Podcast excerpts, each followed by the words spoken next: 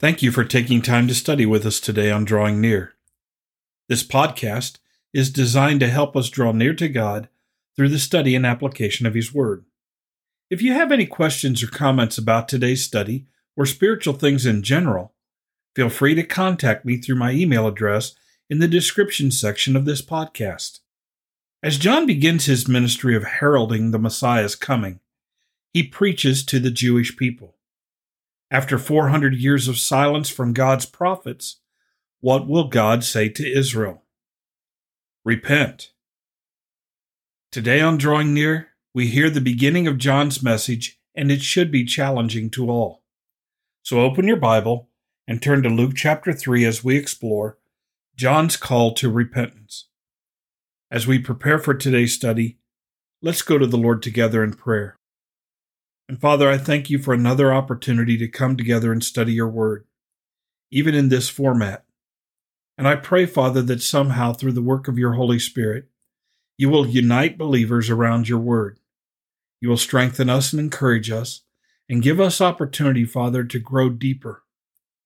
Father, help us to understand the concept of repentance, and help us to understand its place in our Christian lives. We ask these things in Jesus' name. Amen. In Luke chapter three, we're going to begin reading at verse seven and read down through verse nine. Luke writes, "So he began saying to the crowds who were going out to be baptized by him, 'You brood of vipers, who warned you to flee from the wrath to come? Therefore bear fruits in keeping with repentance, and do not begin to say to yourselves, "We have Abraham for our father."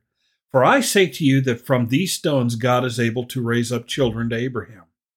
Indeed, the axe is already laid at the root of the trees, so every tree that does not bear good fruit is cut down and thrown into the fire."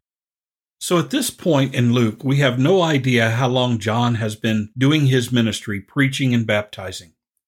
But crowds of people had heard about him, had heard of his message, and were going out to hear him and be baptized by him. And John wasn't just happily receiving everyone. Rather, John was challenging people in a way that we rarely see today. He says to them, "You brood of vipers, who warned you to flee from the wrath to come?" Now, there's a couple of things we need to note here. First is, John's not the only one to refer to sinners as a brood of vipers. Jesus himself does this with Pharisees later on in his ministry. This picture is, you're a brood of snakes. You're not what God desires. You're not sheep. You're not followers of God. You're a brood of vipers. And no doubt this was as disturbing to the Jewish people who were going out to hear John as it would be for us. But that's the point exactly. John wasn't calling them a brood of vipers because he didn't like them. John was calling them a brood of vipers because that is God's attitude against sinners who rampantly sin and go against God's will. They're a brood of vipers. We are a brood of vipers if we do not trust in Christ and repent of our sin. And he says, "Who warned you to flee from the wrath to come?" We need to be aware that a warning must go out because wrath is coming. God's wrath is coming. God is going to judge sin. God does not allow sin to go unpunished, ever. He is just and he is good, and he must punish sin. If we were to go into a court system and a judge were to know that an individual is guilty of a crime, and he would just simply let it go or ignore it, we would not call that judge just or good. We would call him corrupt. God is not corrupt. He will punish sin, all sin. There is a wrath that is coming, and all who sin, and that's everyone, we need to flee from that wrath. We need to recognize our despicable condition and the trouble that we're in. Well, in verse eight, we're told, "Therefore, bear fruits in keeping with repentance, and do not say to yourself, 'We have Abraham for our father,' for I say to you that from these stones God is able to raise up children to Abraham." The Jewish people were very, very content in their identity. They were God's chosen people. They are descendants of Abraham. And as descendants of Abraham, they felt secure. They weren't secure because of their holiness or righteousness or devoted nature to God. They felt secure simply because Abraham was their father. God had established his covenant with Abraham, and that covenant was an everlasting covenant to God's people, the children of Israel.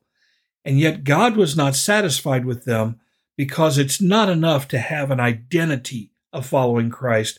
You literally need to follow God. You need to follow Christ. And so John says, bear fruits in keeping with repentance. Repent, turn away from your sin, and trust God. But that's not just an internal emotional response to the gospel or to the word of God. There is an outward expression as well. When you truly turn away from sin, you don't stay in sin. When you turn away from sin and turn to God, you follow God. You serve God.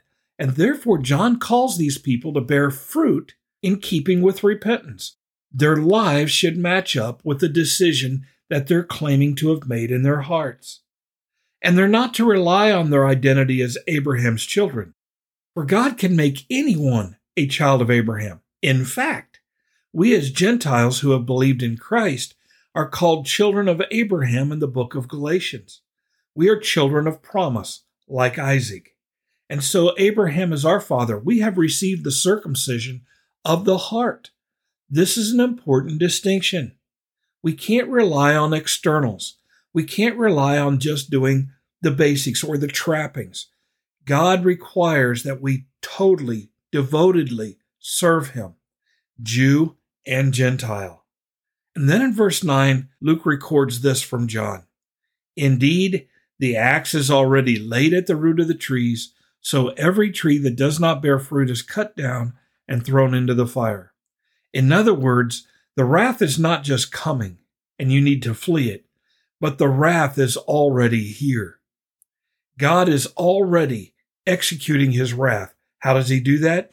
He warns through John the Baptist. He sends his son Jesus Christ into the world to die for our sins, to pay for our sins, to offer us opportunity of salvation.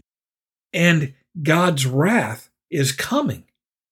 He's already working to judge Israel. Israel is going to reject their Messiah. They're going to reject and crucify the Lord Jesus Christ.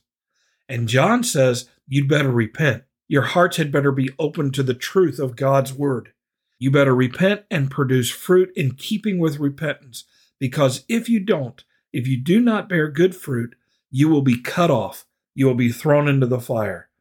That's a frightening declaration. Do we need to do good works? Yes. Do we need to do good works in order to get saved? No.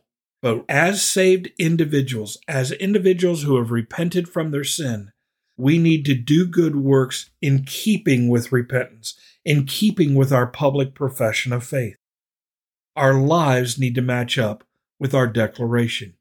If our hearts have been changed by the gospel of Jesus Christ, then indeed our lives should reflect that change. From our good heart should come good works, just like from a good well comes good water, according to James. This is critical for us, because so many people today have no understanding that we are to live a life that reflects the righteousness and holiness of God. We are to be holy as he is holy. That's not just a call to the Jewish people. We are all called to holiness. God doesn't have one standard for the Jew and one standard for the Gentile. The gospel is the same to all. We all come to God through faith in Jesus Christ, and that faith produces works of righteousness, evidence of repentance. That's what the Bible says clearly. We see it in the Old Testament, and we see it in the New Testament. And I pray that your life and my life will reflect this righteousness that Christ imputes to us through his death, burial, and resurrection, that we will endeavor to serve him with all of our heart because of all that he has done in achieving for us a forgiveness of sin and a right standing, a right fellowship with our Heavenly Father. Father in heaven, we thank you for your word. We thank you for these words. And we ask, Father, that today you would open our hearts and minds to the truth of repentance, because I believe if we'll listen to these words, we'll know their truth. And Father, I pray that you will help us to live out our faith day by day in keeping with your word. Lord, give us understanding and wisdom. I ask for that all the time. But Father, we desperately need your divine wisdom in our hearts and lives. We ask these things in Jesus' name. Amen. Thank you for studying with us today. You can subscribe to these podcasts on Apple Podcasts, Google Podcasts, Spotify, TuneIn, or the Facebook page Drawing Near. Drawing Near is a ministry of F B C Tip City, provided with the hope that we will draw near to God and He will draw near to us.